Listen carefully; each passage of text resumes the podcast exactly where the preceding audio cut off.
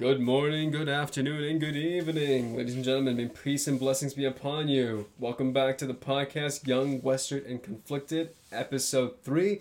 I am your host, Riel. I'm Faz.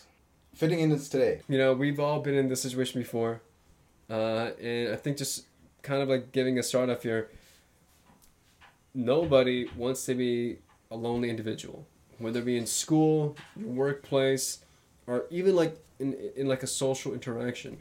You don't want to be that sort of outcast 100%. in a way because you you just feel very for the lack of a better word depressed because you're not fitting in with the people that are you know dressing a certain way talking a certain way vibing a certain way you don't want to feel alone that's why people tend to fit in uh, sorry tend to adapt themselves into certain uh, norms within whatever s- s- environment that you're in I feel that people don't want to be that lonely kid in the corner so much that they'll lose sight of who they are and even abandon who they are Right. just to fit in. right You keep trying to please other people, you're gonna end up in a place, a hot place, where this won't work.